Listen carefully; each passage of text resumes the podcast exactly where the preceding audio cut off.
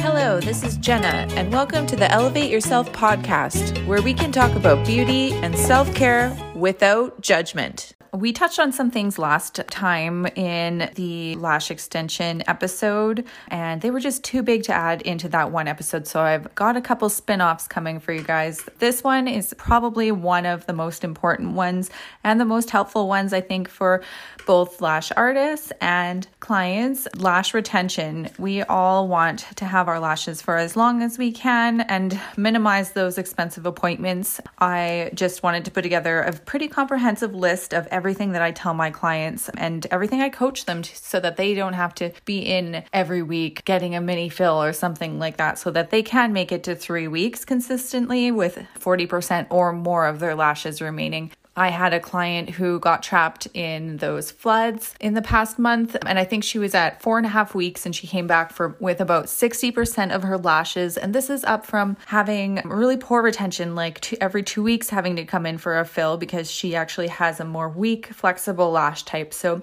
it is possible to change your lash retention, and it is most times you might have to add in a couple different products, but sometimes it's some slight habit or like tweaks in your lifestyle that will really save you a lot of time and money. So, I wanted to go through this list and I've got it split into different things that you will need to think about at different points of your cycle of your lashes. So, before your appointment is very important for you to do some prep in your lashes. We can do this some prep during your appointment, but it takes away from lashing time. So, very important to think about coming to your appointment prepared to get the most out of it. We always recommend that you wash your lashes very well with your lash wash and your lash brush before your appointment.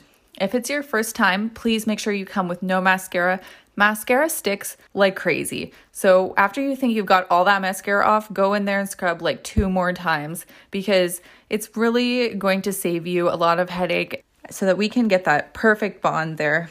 If we do have to take time to wash your lashes, we also have to dry them and it's just not optimal during an appointment time to do that. Um, we really want to give you our best quality time during the appointment. So if we can have that prep done before, it means that we can just do so much better a job with your lash appointment. So another consideration is to come without any lotions, perfumes, concealer, setting sprays, or hairspray that day these are all really important things. You lots of clients don't think about things like this because they think it's maybe not on the eye, so it's okay. But things like hairspray, everything ends up on your lashes.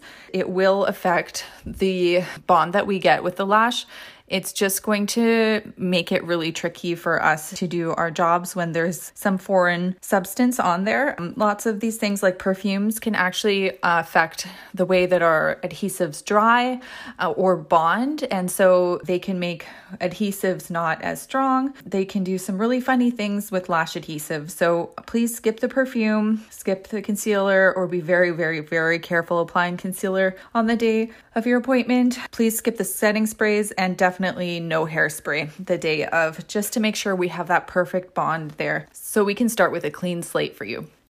Remember, it's a combination of what you do before, during, and after your appointments that will give you the lash retention of your dreams. So don't forget to check out the other two episodes we have in this little mini series for you because it's truly the combination of all of these things uh, that is going to give you your optimal lash retention.